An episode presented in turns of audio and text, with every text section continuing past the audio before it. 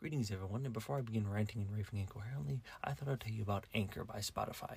It is the easiest way to make a podcast with everything you need to do it all in one place. And believe me, if I can do it, anybody can do it.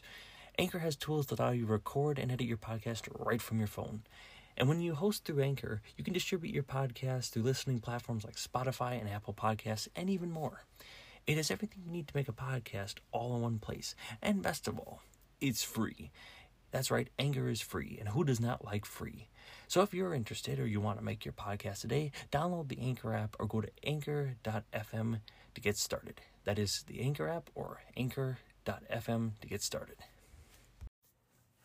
Hello and welcome to the Drunken Car Review. And while I realize you don't hear the humbling of V8, and that's because, well, I'm actually off this week. I was on vacation and I damn well enjoyed it down in South Dakota because it's the most beautiful place to be. I, well, love it out there. Anyways, so I got my weekly issue of Motor Trend this week, and it came to my realization that there was a car that I hadn't reviewed yet. Well, I haven't reviewed a lot of cars, but one recently that made a big splash that I hadn't reviewed. One from a car that I will never be able to afford, most of us probably won't. Because it cost $3 million to make, and there's only 112 of them. That is the Lamborghini Countach. Now, in case you didn't remember, and I'm sure most of you already do if you do are into cars, the Lamborghini Countach was probably the most recognizable, well, supercar ever built. It is, well, the car that basically hung on every single 10 year old's wall when they were my age, or any age for that matter. It was an iconic car because of its just sheer hubris and brilliance. Now, let's get one thing straight. The Countach was never the best handler, most powerful, or, well, let's face it, even the best car in general, even for its time. But what it made up for was just sheer hubris. And at the end of the day, that's what made it special. It didn't try to be something it wasn't. It realized it wasn't the best car in the world because, no, it was the 80s. There was no good cars. But one fact remained the same about the Countach. Well, it was not the best car. It just looked brilliant going down the road. I mean, it was visually stunning to look at. And every single poster ever had in some fiery red color that made the whole giant wing and giant hood scoops and scoops here and there and sharp body lines just all the better. But one thing has changed in the years, and that is car design has become a little mundane. So when Lamborghini announced the Countach, people were both excited and very nervous.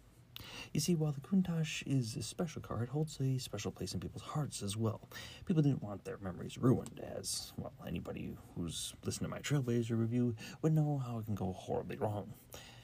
Well, they recently took it to a couple shows. They had the new Countach out. And while I can't say it's a bad looking Lamborghini, is it a Countach? It is not. No, it is not. Simply put, the car, first off, just in the color pictures that shows everywhere, it's in some freaking white color. Which, I mean, why? Why white? Of all the colors you could have chose, why on God's earth would you choose white? The car originally was in some fiery red. Every color I've seen it was in red or yellow or some weird ass color. This is just plain white. But that's all besides the point. While the car has sharper lines, interesting body styles, and a couple nods to the original Countach, like some rear taillights and some hood louvers and that, the fact is, it's not that much recognizable. It's not much different than an Aventador. Let's face facts here. The car tries very hard to be something it's not. They slapped the Countach label on it and put a couple sharper lines, and sure, the front end looks a bit different, but other than that, it, it's just a Lamborghini Countach. It's nothing really special. I mean, it puts out a damn fine good amount of power from its 6.5 liter V12, but that being said, it's just it's just nothing special. The Countach never really was a sports car. While this may have great handling, brilliant power, and just sheer brilliance, and the interior may freaking blow the doors off any other car today. The fact is, is that it's just it's nothing special. It just kind of blends in with every other Lamborghini Aventador on the road. And it's supposed to be a Countach, for Christ's sake. If you had to sacrifice a little bit of speed and a little bit of power and a little bit of things to put that giant ass wing on it and this huge ass hood scoops, I don't think anybody would care. The window scoops just freaking made the car.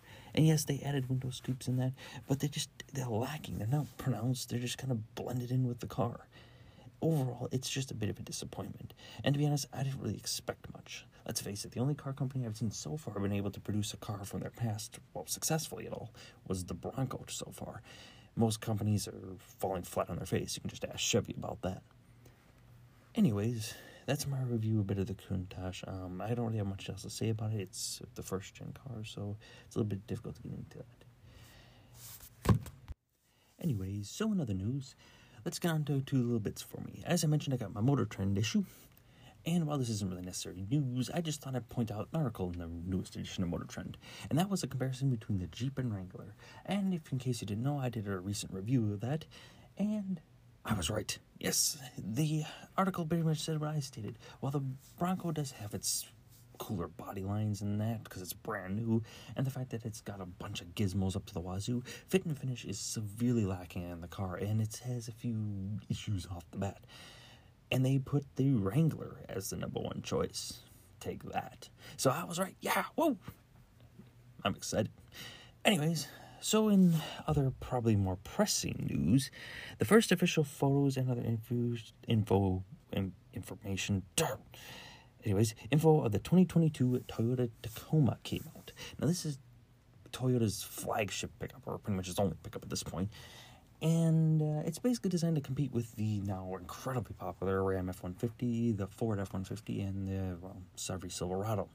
And let's just say it didn't exactly take advice from Ford or Ram, it went the Chevy route. You see, one gripe I have about the Chevy Silverado is its massive front end. It's like a freaking snowplow out the front end. It's just huge. It's, it's, it's unreasonable. It's ridiculous.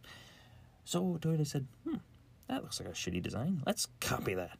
So they came up with an even larger, more ridiculous front end than even they did. The whole freaking thing is like one gaping mouth open fish. It's like a giant bass. I'm to call this the bass pickup, the bass truck. That's what it is. It's like a giant bass mouth gaping open, just ready to swallow something. And while I guess cars and trucks and that are supposed to be intimidating nowadays, it's just kind of weird looking. It's just wonky. There's no other way to describe the thing. It's just odd. I don't know who designed this thing or why or what genius thought it would be a good idea, but uh, yeah, it, it's weird looking. I haven't got any pictures of the interior yet, but that's from the outside appearance. Uh, I'm unimpressed. Um, also, news is that they're going to be going to a more hybrid V6 system or just a V6 system similar to what Ford did. Um, probably not the worst idea, I guess, but I mean, I always like a V8. But I like the Ram trucks better. For a final little bit of news from Rolls Royce. Yeah, we're going to continue in the expensive route. See, Rolls Royce has announced a new Spectre will be coming out in 2023, and more importantly, this Spectre will be all electric. Yep. We're continuing on the electric train. I see why, because the government's. But that being said, I kind of wonder how this is going to be. Rolls Royce is already expensive enough as hell, as is. I mean, you're talking cars that are upwards of half a million to a million dollars just for sedans. Nothing special, nothing speedy or anything. So tack on the electric price tag on the thing, and I can only imagine the price tag that's going to come with this car, not including the odd ass wonky charging points everybody's going to have to install on this ridiculously overpriced car. Anyways, I realize this is a bit of a short episode. I apologize for that. My recording schedule is a little thrown off with this vacation I'm on. But that being said, I still appreciate if you're listening. Anyways, this has been a drunken car review. Next week, we are going to be doing well, a car I'm a bit disappointed in the naming of the Ford Maverick. Why in God's name do they choose the Maverick? I mean, people know it's from this freaking ass Vegas and shitty Mavericks competing for crappiest car of the year. Why did Ford choose the Maverick? What kind of car truck will it be? Well, we'll do we'll be doing a car review of that in the next episode. So join us on another drunken car review. Have a wonderful day and a wonderful night.